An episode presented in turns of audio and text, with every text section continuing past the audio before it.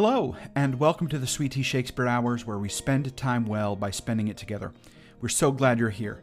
Sweet Tea Shakespeare is a theater and music company based in North Carolina that seeks to gather diverse communities around a common table to delight in story, song, and stagecraft. This podcast is kind of like our digital campfire, a place where we can come together to share ideas and tell stories. Our podcast has four distinct ways of gathering and sharing those ideas and stories. You're currently listening to After Hours, a series of candid discussions about politics and pop culture, and occasionally their intersections with Shakespeare. For the best listening experience, we recommend a stiff drink or a strong cup of coffee. So grab your favorite late night beverage and settle in. Things are about to get lively.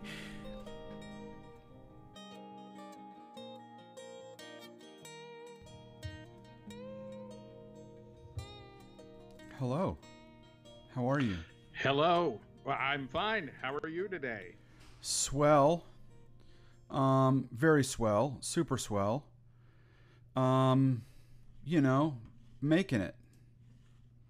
That's, that sounds great. Swell and making it. It's like a title of a self-help book. Swell and making it by Jeremy Fiebig. How are you? I'm fine. It's uh, the day after Halloween, morning after here. Um, obviously, kind of a weird Halloween this year, but uh, spend it with the kids. They did a scavenger hunt around the house for candy with all the lights out and uh, with uh, um, flashlights. And uh, then um, watch some movies, uh, watch Beetlejuice and uh, the new episode of The Mandalorian. So I have not seen it yet. I've been my life is not my own. I get it. It's real good. We should actually discuss it at some point. But um, it's a it's a good episode. Uh, It's a bold episode in many ways, but we'll. Uh, Yeah, I got to catch up before somebody ruins it for me. Yeah, it's there are things that could be ruined too, so it really would behoove you to catch up if you're going to be All right, I'll put it on my Online and in the world. today. Um, yeah. So, um, you know, I've, I've like, I, uh, uh, it's election season in a swing state. Um, yeah. so it's a little bit of a mess here. Kamala Harris is in town today. I'm told nobody knows any of the details. I'm sure because they're trying to keep the numbers down. Um, Well, maybe also because they're trying not to get run off the road like they did Oh, in yeah, Texas the other day, where a whole bunch of like dudes in trucks decided to administer some country justice to the Biden bus. Unreal. Yeah. It's interesting. I have I have an acquaintance who um, who is uh, like going to be part of the local motorcade.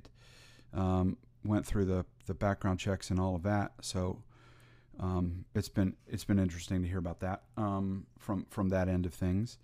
Um, anyway, here we are. It's uh, the day after Halloween, All Souls Day. Hello, souls. In the meantime, we're going to talk about things that are uh, not connected to Shakespeare, I think, in the slightest.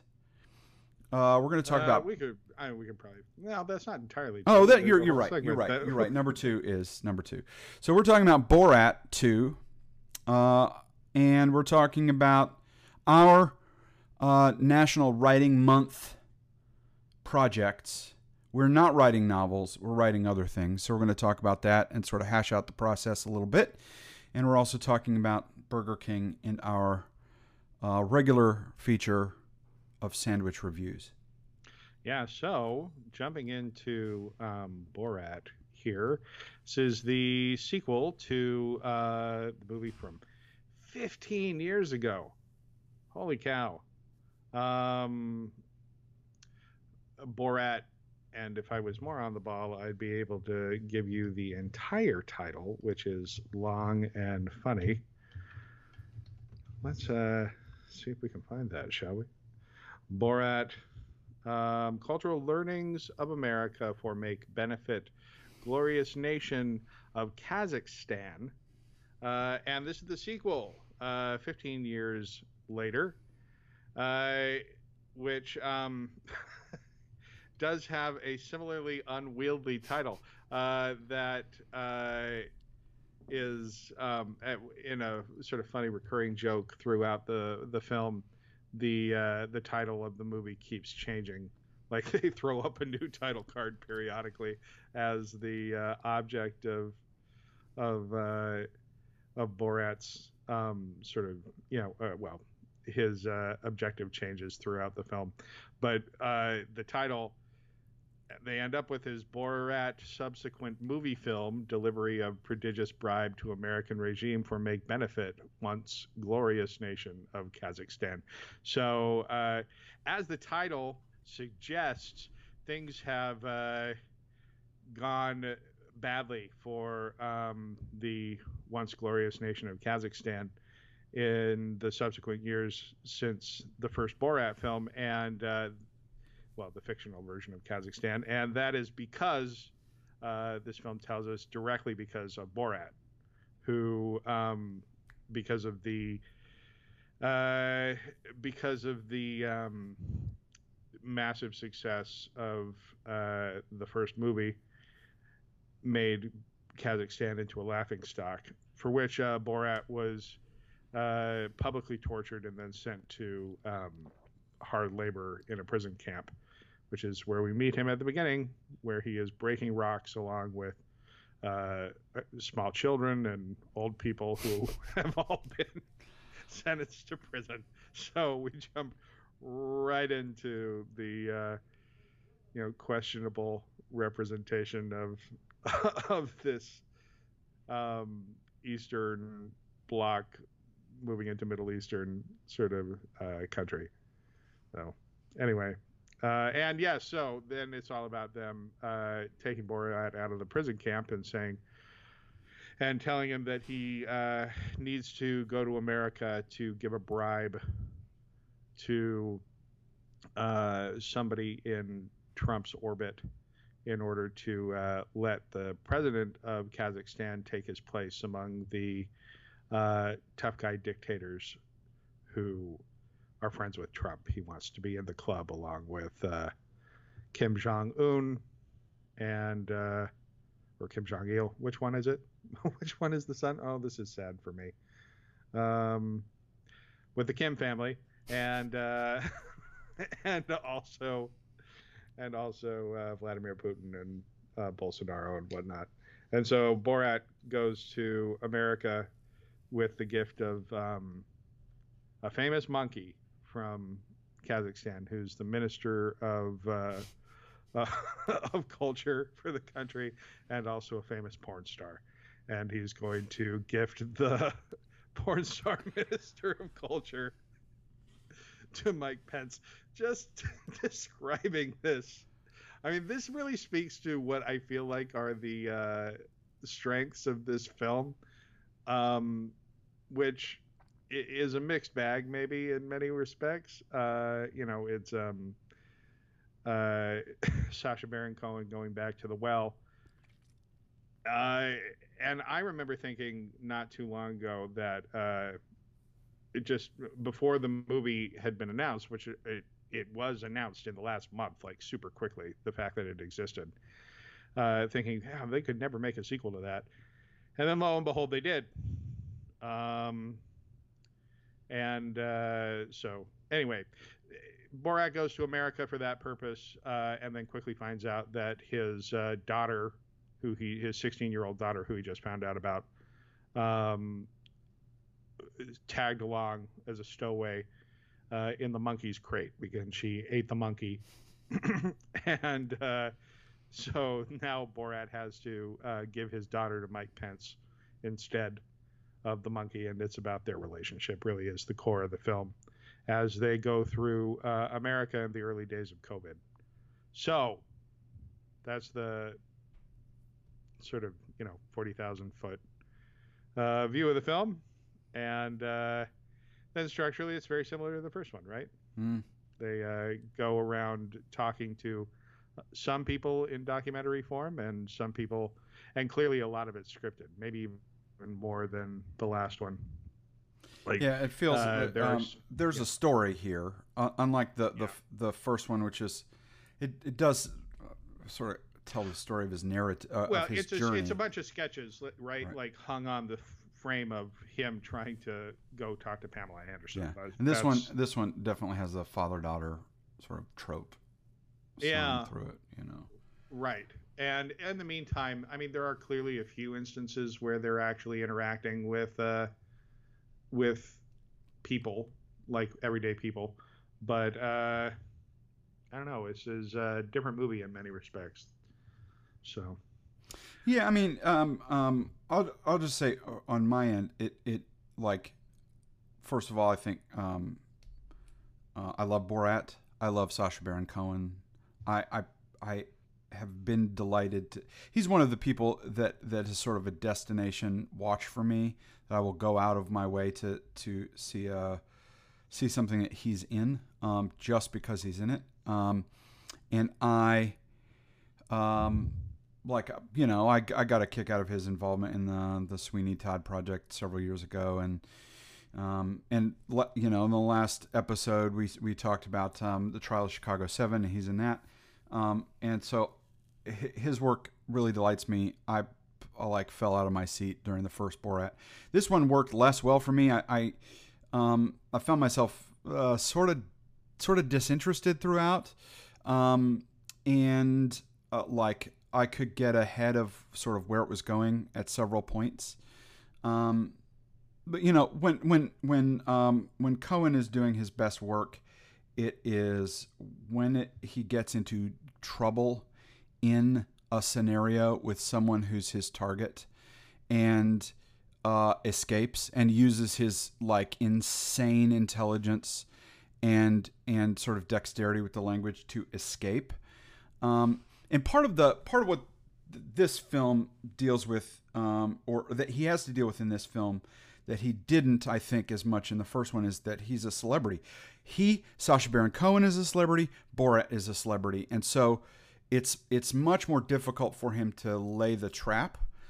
Um, and so you don't actually see that that much. There there aren't that many traps. Um, well, he, we- he or he wears like insane costumes, yeah.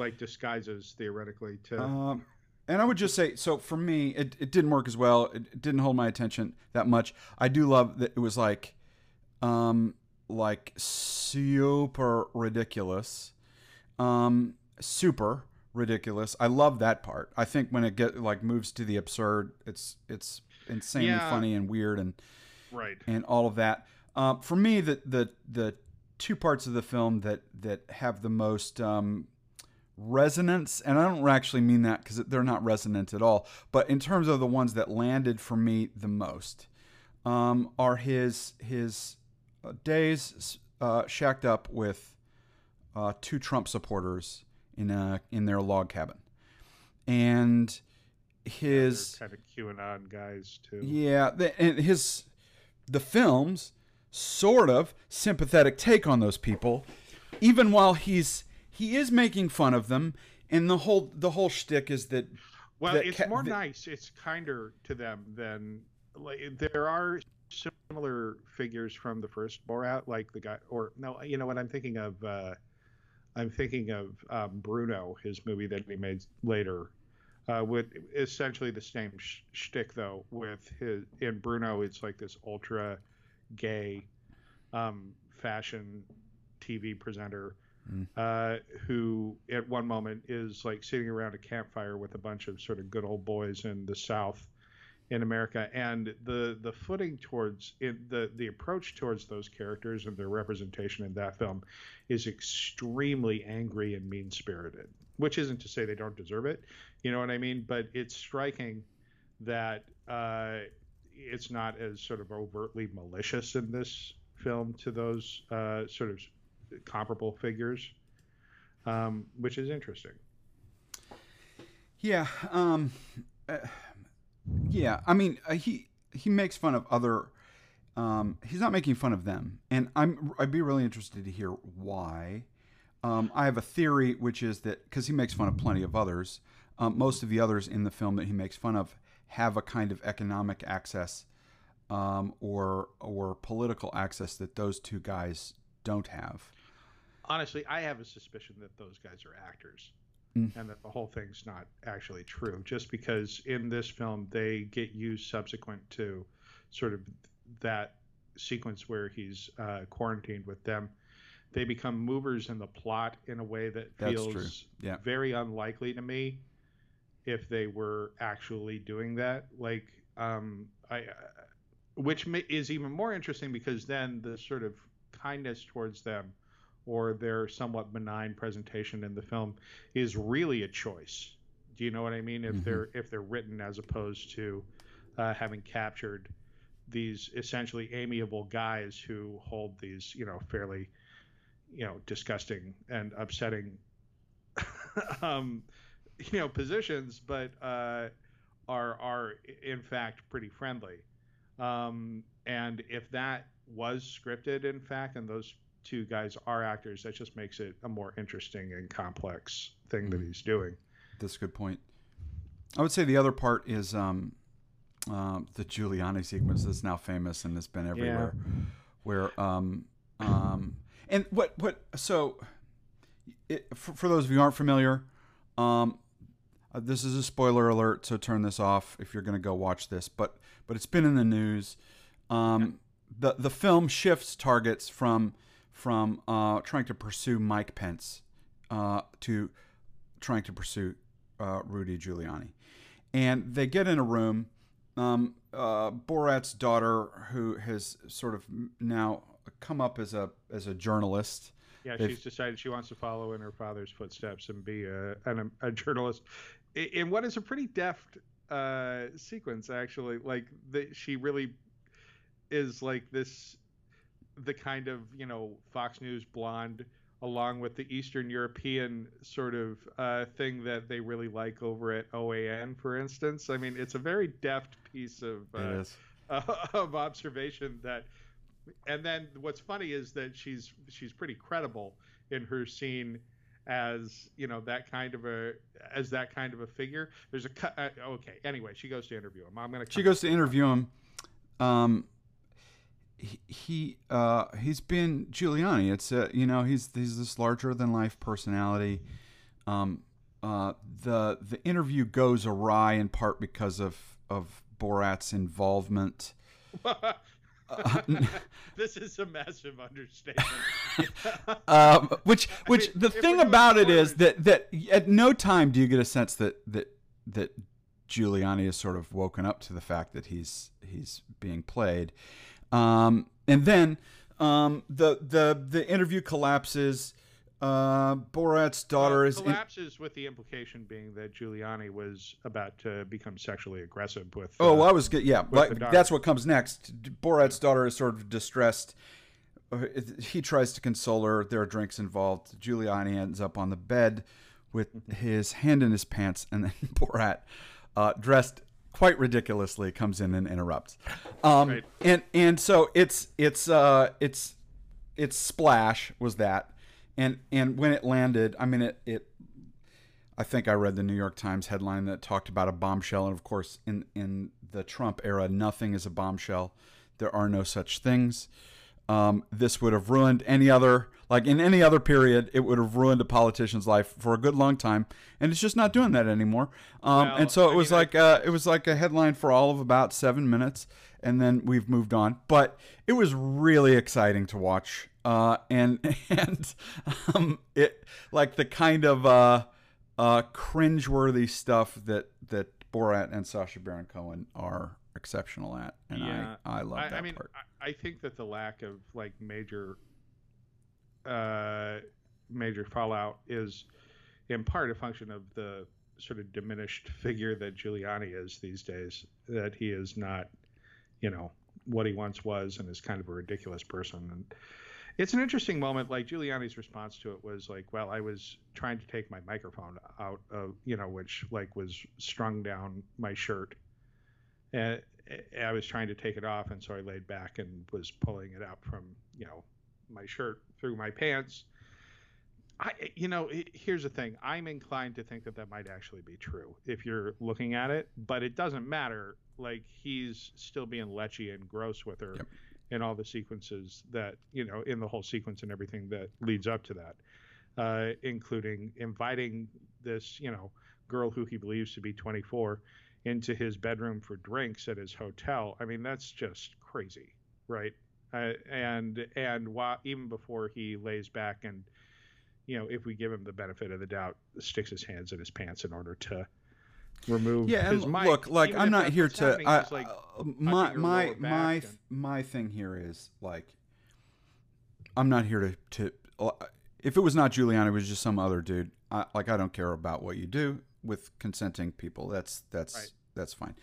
Um, the the issue is his uh, for me is his absolute cluelessness Right. like his ability to be um uh sold i mean like Yeah, simply like right. it uh, it that's No, no, it's like this is the guy that's advising the guy that's running the country and they both have these issues in my Yeah. view of Right. like I mean- believing whatever is in front of them at face value and that's kind of the the, the moment and the at least for me some of some of what Well- we're being called to think about in, in For sure. sequence. It's also funny because like it coincides completely coincidentally with uh, you know, Giuliani's reemergence into the public narrative with the Hunter Biden stuff, which is, you know, similarly again like where where so much of that is rooted in like really nothing but he you know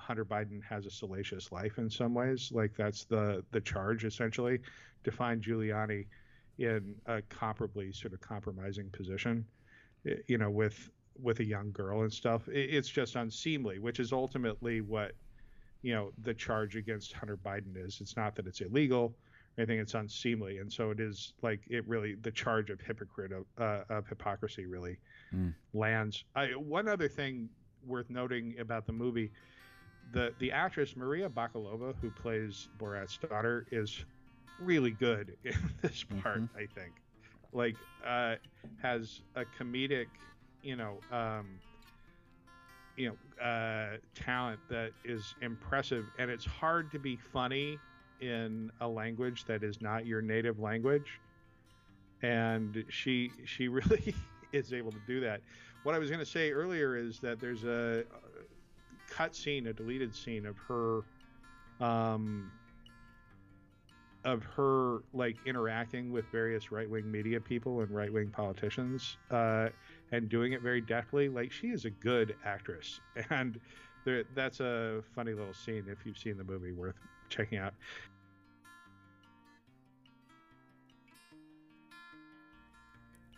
If you enjoy the work of Sweet Tea Shakespeare, the number one thing you can do is log on to patreon.com slash Sweet Tea Shakes and make a monthly pledge. Those pledges start at $5 uh, and they go up to $500. Actually, you can set whatever amount you want, um, but that is the greatest way that you can show support to Sweet Tea Shakespeare and help us continue to do the work of this podcast and so many of the other things that we do throughout the year. That's patreon.com slash sweet tea shakes.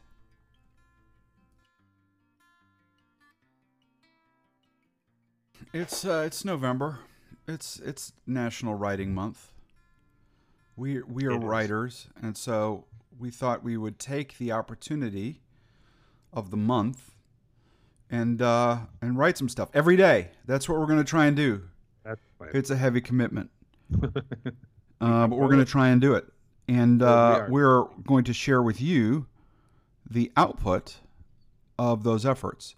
So. Rob, you want to tell us tell us what, what we're what we're after here in November? Well, we have, in fact, shared some of the That's right. project that we are um, that we're working on here in uh, various forms in these broadcasts in the past.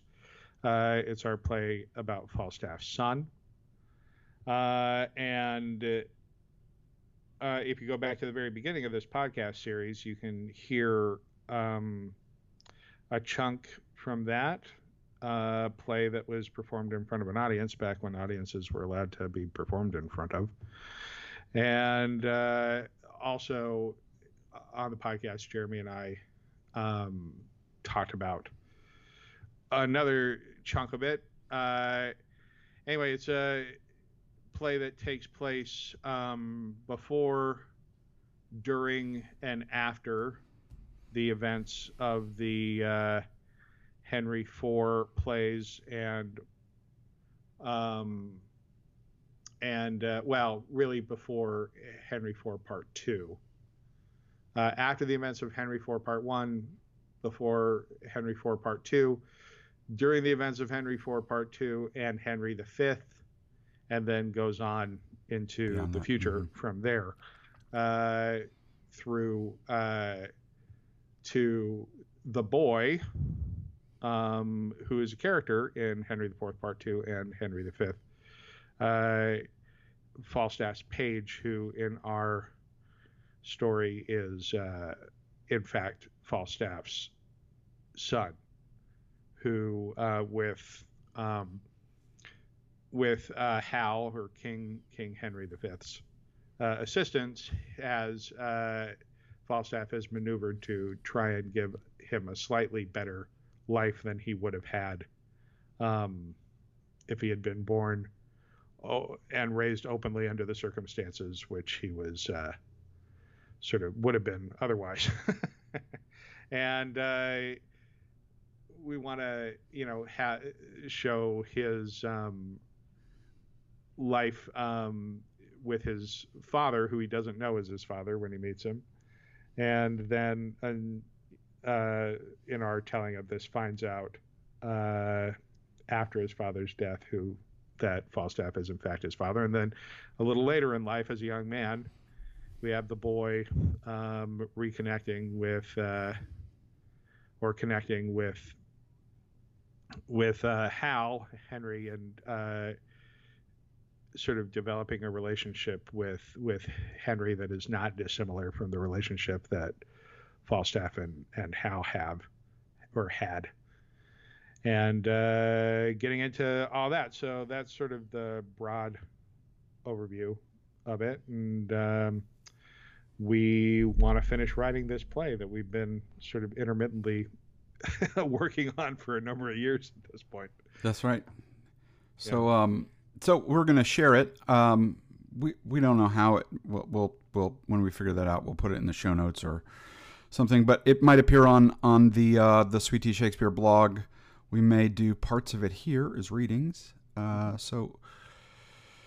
So yeah, um, do you want to do you want to say anything more about the the sort of con- conceit of Yeah, how this is well, sure. Um, you know, I- I guess we'll use this uh, as an opportunity to sort of talk about. I mean, give uh, uh, the audience, that would be you listening to this, uh, an opportunity to sort of uh, get a view into our creative process and putting in the thing together and seeing how that ends up in execution versus our plans. Uh, what's interesting to us about this is, you know, the the idea.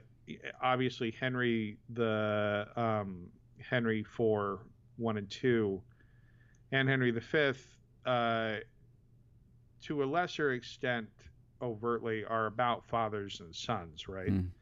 And uh, you know those relationships, and um,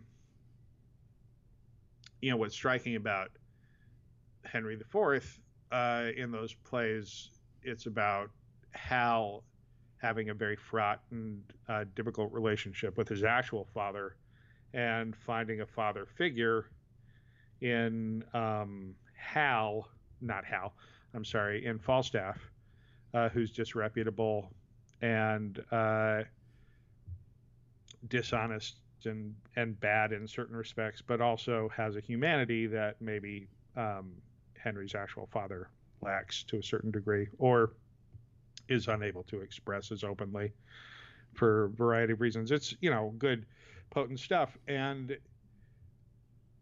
what was interesting, I guess, for us was the opportunity to sort of look at the mirror effect. Um, you know the the idea of uh, multi generational sort of uh, trauma in some ways, and uh, and its effects uh, over time. Like the idea also, uh, I think we mentioned this in in uh, we talked about this the last time we discussed this. We uh, have the prologue character who was also in Henry V. Want to bring him into into this as well. And since we're just going to open this whole thing up, might as well say what we're actually thinking here. That that prologue character will turn out to be the boy mm. as an adult, um, and uh, that uh, you know he um, makes a sort of oblique reference to um, to the line from uh, Henry IV Part One, where uh, Hal steps out and talks to the audience, saying that he's like the sun behind the clouds, um, who will at some point reveal himself to be more than he's pretending to be, and you know that he's using Falstaff and the uh, sort of denizens of of Eastcheap uh, in order to effect this sort of great unexpected coming out as a royal figure in order to impress his father and make everyone think that oh he's more than we thought he was. Um, which you know translates to a pretty grievously horrible thing that he does to falstaff when he finally steps out from you know as the son and uh, banishes Falstaff and, and really breaks his heart. And uh, and the so in our in our prologue we make some reference to um, the idea of sins done at break of day, again when the the sun has come out, like uh, as as per Hal's plan, uh, coming back to to haunt him. Um, later, like at the end of his life, and that's really about how the boy and and uh, Henry uh, will interact at the end of of uh, of Henry's life, Henry V, Hal's life, when he's really uh, called to account for what he did. Uh, just seemed like some interest, you know, did to Falstaff and uh, by extension to to the boy and uh, you know it, it's one of the great things about Henry as a character is uh, you know he's particularly when Henry V is presented in isolation, which it is all the time, right? It's a super popular play. Um, and Henry is presented as this heroic figure, often in productions like unambiguously so. Mm-hmm. You know, but the the truth is much more complicated. And if you take like the the plays as a series in which you recognize like Henry's really a pretty rotten guy in a lot of respects. He's he's human, right? I mean, heroic in some respects, talented, but not an ana- unambiguous hero. And uh, this really, I think, gives us an opportunity to to jump into that and interrogate that a little further. You know, uh, not that it needs it, but uh, it, there's a story opportunity there, and we're going to pursue it. Right? That's, That's right. Where where that is. Well, and you and I have been writing together for I don't know a long time. It's true. Um, I, th- I think our first one was was a 24 hour theater project. Yeah. In graduate right. school, and since then we've we've toyed around with a lot of things. This is probably one of the ones with the, the most staying power. So yeah. we're going to try and do some damage here in November, and we'll be happy to share that as we as we go, and we'll make announcements through our various channels when we have something to share. So you can look forward to that if you're out there in the universe. For sure. We'd love to hear from you. Yeah, so stay tuned. More to come. Hooray. Uh, so why don't we move on to our final segment of this episode? It's time for sandwiches. It's time for sandwiches. Our continuing uh, examination of fast food sandwiches and the ranking thereof brings us to the Burger King Whopper this week. Um, just to remind everybody, all sandwiches are ranked uh, on a scale of uh, 50 points from with various criteria. Uh, those 50 points from Jeremy and I combined into a total score at the end. Um, and we will go through our rankings and then our uh, written reviews, and we will discuss them. So, Jeremy, I will uh, kick this over to you. You can begin, please. All right. My scores flavor, six. Mouthfeel, two. Adjoining produce, one. Bread, zero. Meat, three. Adjoining sauces and condiments, one. Sandwich aesthetic, two. Complementary items, zero. Contextual sleaze, one. Appraisal of the cost, three. Personalities nigh unto the sandwich, zero. Nature of the sandwiches lingering in the memory, one. For a total of 18 points. Listen, the only thing anyone likes about Burger King is the ad campaign of recent years, with creepy King dude doing funny stuff like creeping people uh, out, like a creepster. Once the Whopper was the alt Mac, but over the years, BK's market share and presence in the fast food culture has steadily diminished. Even among fast food burger joints, it's difficult to argue that the Whopper does better than third place behind McDonald's and Wendy's offerings. My Whopper experience met and maybe even exceeded my very low expectations. At the BK near my house, where I sampled the Whopper combo with fries and a diet beverage, the restaurant adjoins a poorly maintained gas station and sits at the intersection that includes a local university, an Aldi grocery store, a car repair place, and a car wash. It sits on a major entry avenue into Fayetteville and a just a few yards away from a vast residential area. There's every reason to think that this BK should do very well. College kids, residents, people looking for a bite while their car's being serviced, people getting gas. But I swear to you, I think it's a ghost town. When I pulled up to the driveway, it was almost as though the person on the other end was surprised I wanted a meal. This suspicion was confirmed after it took about eight minutes to actually get my food. Then I thought, that maybe the speed of service was the reason it was a ghost town. This points to a larger issue with the past their prime American brands like BK, Sbarro, and Reebok. How exactly do these relics of American popular culture hang on as long as they do? Is it the giant stockpiles of money they made in the 1970s and 80s that they're just like looking to spend? Why, for instance, wouldn't a, a BK try to break into a sliver of the market where the other big dogs like McDonald's and Wendy's uh, overlooked. Um, nope. Uh, instead, BK's best offer in recent years has been the chicken straw, which approximates a chicken nugget, but which looks like fries instead of nuggets. Yeah, forget the food's flavor or quality. We're after novelty at Burger King. All this aside, Burger King's burger appeal is in its flame broiled angle on the market, and it does put the burger a bit above the average McDonald's or Wendy's meat in terms of flavor. Take the fries and the drink with the disc shaped ice. No thanks. All right. My ranking flavor, seven points. Mouthfeel, 3.5. Adjoining produce, two. Bread, two. Meat, 3.5. Adjoining sauces and condiments, one. Sandwich aesthetic, two. Complementary items, two. Contextual sleeves, two.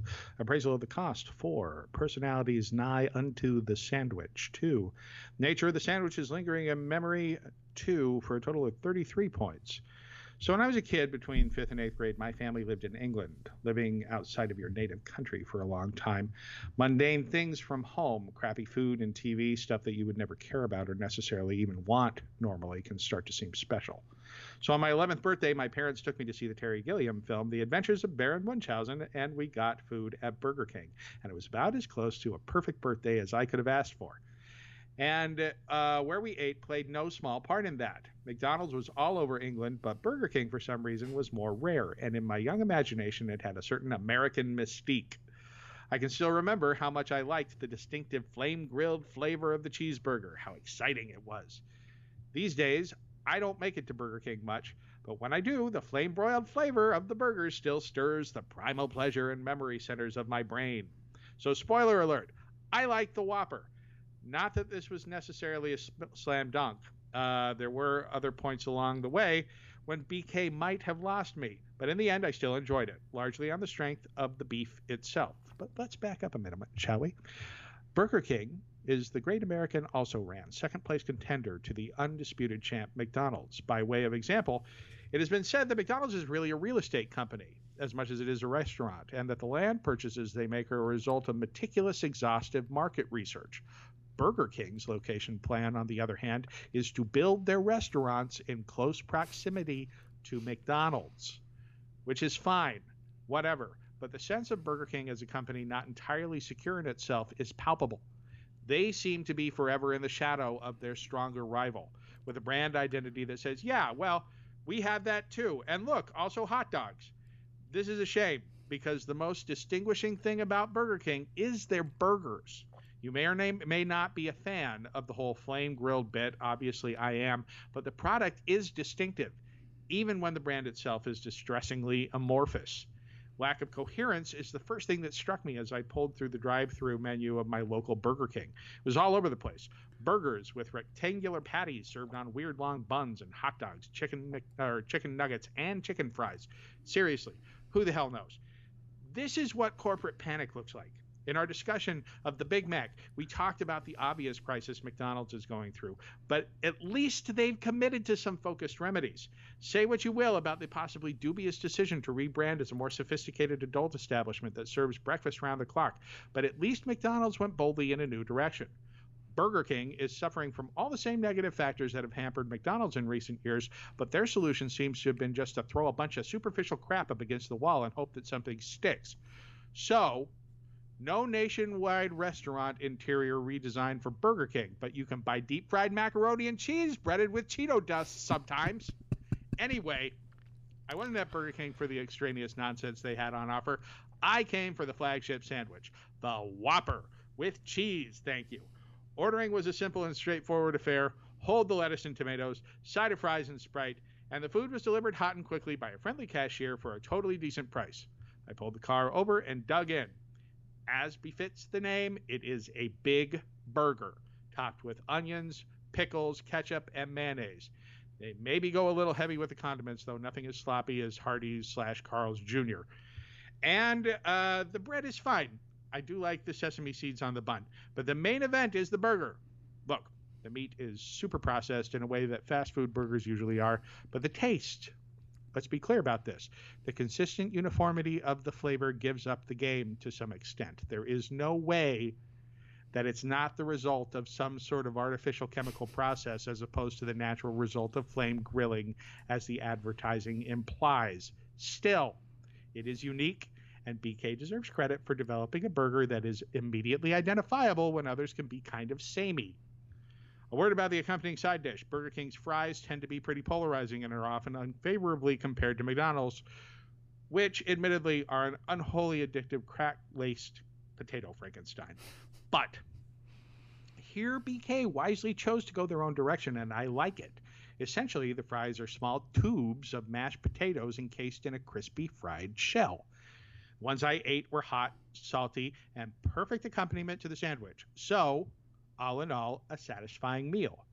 Maybe someday Burger King will finally crack the code and hit on a brand identity that puts them on top. But if that never happens, and let's be honest, it probably never will, the election, uh, the 11 year old kid inside me will always have a soft spot for them and their burgers. So I like this better than you did. It sounds like Jeremy. Uh, I certainly rank mine higher.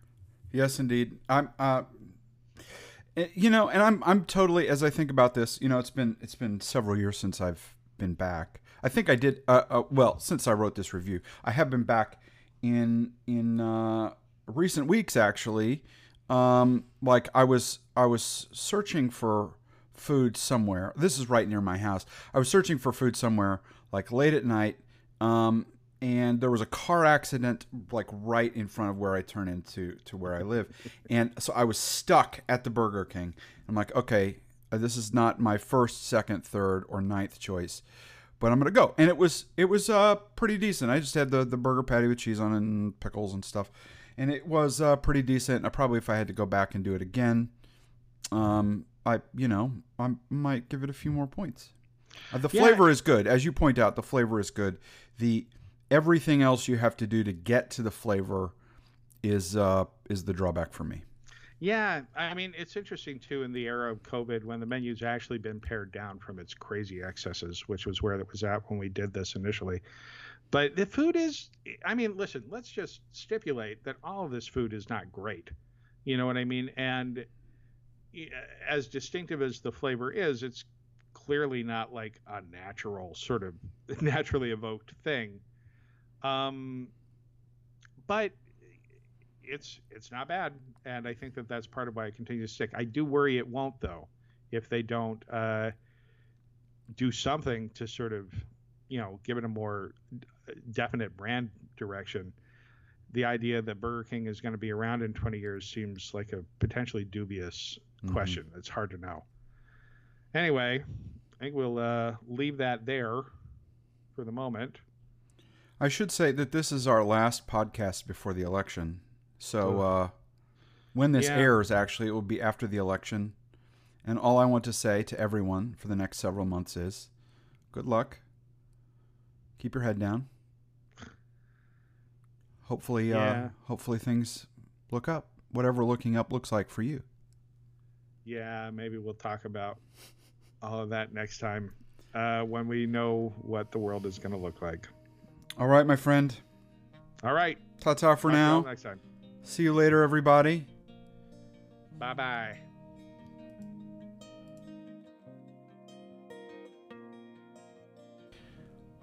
One quick word about the after hours. You know, sometimes I get into these conversations with Rob and I'm like, what does this have to do with Shakespeare? And the answer is sometimes directly, not much. There's not much that we talk about that has to do with Shakespeare.